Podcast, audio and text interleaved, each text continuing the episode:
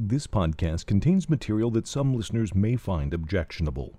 It may contain graphic descriptions of atrocities committed during the 1937 Nanking Massacre in China.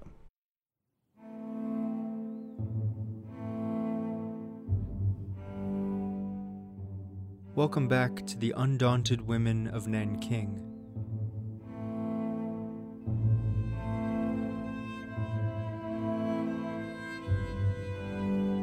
Before continuing with the diaries, we take a step back to consider Minnie's early years at Jinling, during a period of internal conflict in China.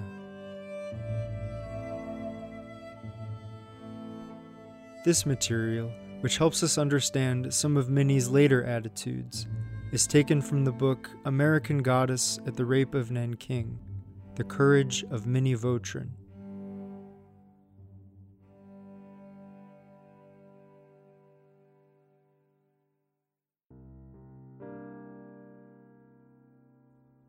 In 1923, the nationalist government in South China formed an alliance with the Chinese Communists and accepted Russia's help to organize a revolutionary army to unite the country. By September 1926, when Minnie Vautrin returned to Nanking after her second furlough in the United States, the nationalist government had already empowered General Chiang Kai shek to command the Northern Expedition troops to eliminate the warlords. Chiang and his men launched the expedition in July of that year and were victorious from Canton in the south, moving northward. One year later, they successfully took Nanking from the warlords, but regrettably staged the Nanking Incident. On March 24, 1927, no sooner had the 6th Corps of the Northern Expedition troops entered Nanking than its soldiers attacked the consulates of the United States, Great Britain, and Japan. They went on a rampage of burning and looting the foreign residences and schools, smashing windows and furniture, stripping foreigners' clothes, and even threatening to rape women. Vice President John E. Williams of the University of Nanking and five other foreigners were killed. Eleven British, Americans, and Japanese were wounded. The consulates of the United States, Britain, and Japan were gutted. According to Minnie's observation, almost all foreigners' homes, except Reverend John Magee's, were either burned or looted, and all Christian schools, except Jinling College, the University of Nanking, and two others, suffered the same fate. Nevertheless, shortly after learning that many soldiers were searching for foreigners to kill, the Chinese faculty and students on the campus hid Minnie and other foreign teachers in the attic of the faculty dormitory and later escorted them to the attic of Bailey Hall at the University of Nanking to hide with other foreigners. Meantime, another group of 52 foreigners, including the American consul at Nanking, John K. Davis, fled to the Standard Oil headquarters on Socony Hill. While there, Davis was confronted several times by small groups of Chinese soldiers demanding money or threatening to kill everyone inside the building, which was surrounded by snipers. That night, Minnie did not close her eyes once. She managed to sneak to a window and saw that it was completely dark over the entire city, except for the glittering flames from the burning foreign schools and residences. Throughout the entire night, the Chinese students and friends continuously brought groups of foreigners from their hiding places to the attic of Bailey Hall. Among these foreigners was Anna Moffat, wounded by bullets, who had been carried in on a stretcher by several Chinese. Early in the day, she had been hidden in the straw piles of the houses of Chinese workers, who again and again brought their coarse food to feed her.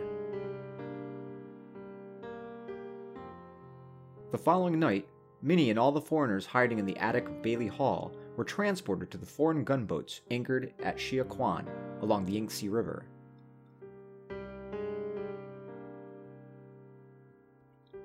The group of foreigners, led by the American consul, Mr. Davis, at the Standard Oil headquarters, under the cover of a barrage of gunfire from the American and British gunboats, also managed to escape over the city wall and board a gunboat. Later, when Minnie reported the unfortunate incident to Elizabeth Bender, she wrote Miss Moffat, and all of us who have left Nanking had a memory of kindness and loyalty of those with whom we have been working. Our fellow teachers, our students, and our servants were deeply grieved by what happened that day. My last memory of that march to Shia Kwan was the country neighbors who escorted us as far as the old drum tower. On March 27th, Minnie, along with other foreigners, reached Shanghai by gunboat. According to her observation, by April 16th, all the foreign residents in Nanking had left the city. Now we return to the diary of Minnie Vautrin, Thursday, December 23rd, 1937.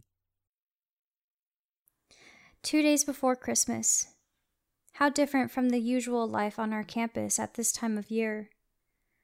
Then all is so busy preparation, anticipation, and joy. Now all is fear and sadness, not knowing what the next moment may bring forth. Our campus yesterday and today has been more peaceful. Yesterday, three groups of soldiers stayed in, and today, but one. The past two nights have also been peaceful. Our guard is changed every day, and with each new group, Mr. Wang and I explain by every means possible that if they will guard outside the campus, we will guard inside. This afternoon at 2 o'clock, a high military advisor came with three other officers. They wanted to inspect the buildings where refugees are living. Again and yet again, we said that just as soon as city becomes peaceful, we will urge them to go home. They say that things are better in the city, and they think they can go home soon. Our neighbor Swen from Huchu Kwan, who is living at East Court, said that last night from 60 to 100 men, mostly young, were taken in trucks to the little valley south of Jinling Temple, shot by machine gun firing, later put into a house, and the whole set on fire. I have been suspecting that many of the fires we see at night are to cover up either looting or killing. Fear more and more that our messenger boy and the son of the biology servant have both been killed. We have decided that it is not safe to have a Christmas service together for fear of what might happen on our campus while we are absent. Mary and I also afraid the gathering might create suspicion. Food is getting more and more scarce, for several days now, we have had no meat. It is impossible to buy anything on the street now, even eggs and chickens are no longer available. Lights go off at 8:30 tonight. We have been using only candles in practice school for days for fear of attracting attention. As soon as the way opens up, I am anxious for Francis Chen, Mr. Lee, and Mr. Chen to leave Nanking, for I do not feel that youth is very safe. Mary Twinem's house was thoroughly looted today. Most residences have been looted unless a foreigner is present in them, and that has been impossible when people are so busy. It is raining today. All people who have been sleeping on verandas will have to squeeze inside somehow. The good weather of past weeks has been a great blessing. The same day, December 23rd, as reported by Sen Shui Fong. Last night, no soldiers came in. They went to other campus to find girls. Fewer soldiers came during daytime. Those soldiers guarding the gate want to make fires to keep warm. They need firewood, charcoal, and treats to eat. Where can we find these treats for them? Not to say we have none. Even if we have, we would not give to them. Because on the first day when they came, Vautrin took some peanuts and cookies that remained in the South Hill to treat them. Then every day they want some. It's a lot, which we do not have. After consuming salted vegetables for two weeks, now we are able to purchase a little bit of a green cabbage. Three or four hundred dollars Chinese currency a pound. Really expensive. There's also salted food for sale. All looted from elsewhere. Wei Zifu has not yet come back.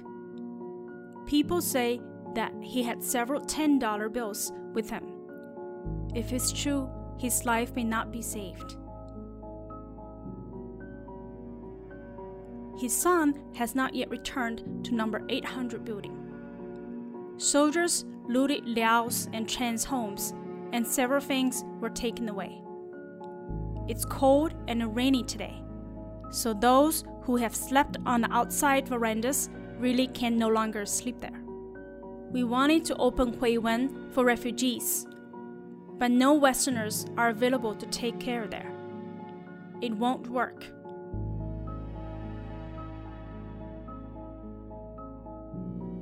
We have not made fire in the stove, and dare not. Only Vautrin's place has made a fire in the stove. Ten days under Japanese soldiers, people have suffered so much. Today, a girl was carried in and could not walk, being molested by several soldiers, and her belly swollen. Now we try to find ways to treat her. Probably we will send her to the hospital tomorrow. In the future, there will be quite a number of bastards to be born in Nanking. Hateful, hateful.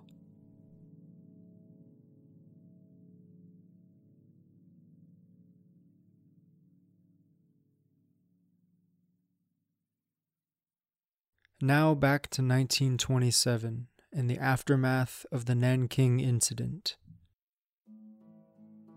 Because of the fear generated by the Nanking incident's graphic coverage in the American press, most missionaries in the interior left their posts to avoid a similar fate. With the exit of foreign teachers and staffs, school administration was left to the Chinese, and some of the missionary colleges consequently closed.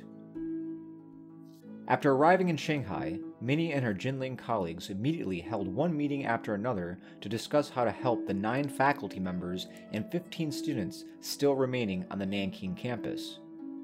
They also made plans regarding the forthcoming semester and hoped the situation in Nanking would improve so that Jinling could open in the fall as scheduled. At the time, Shanghai was in unrest too.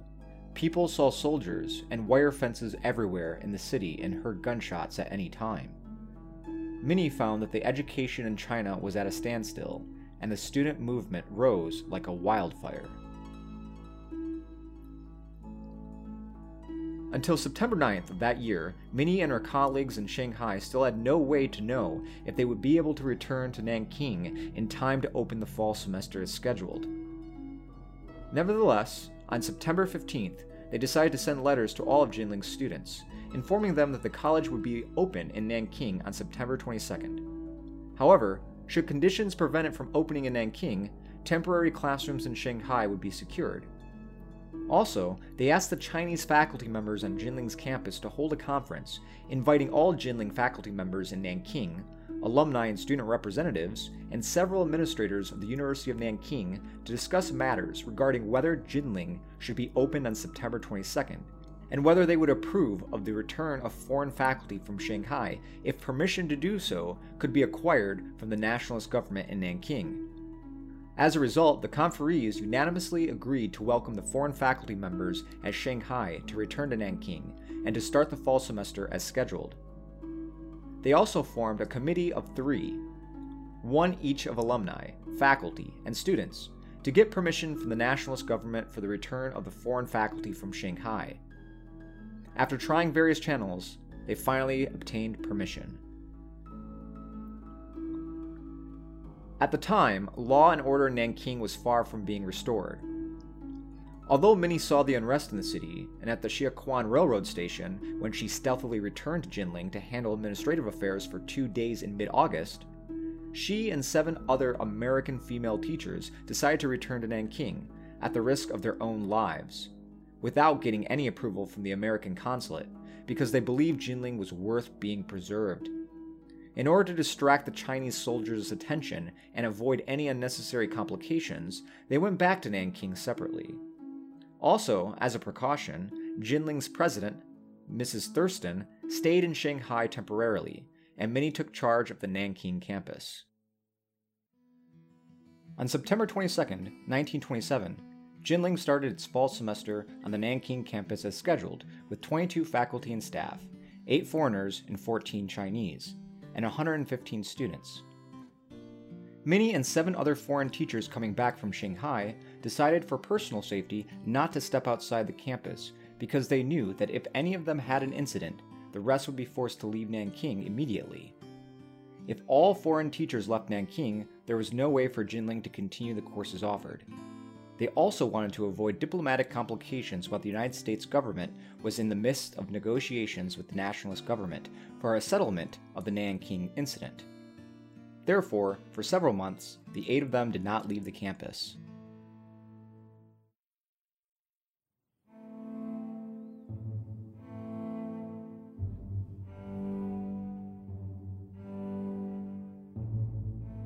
Thanks for listening.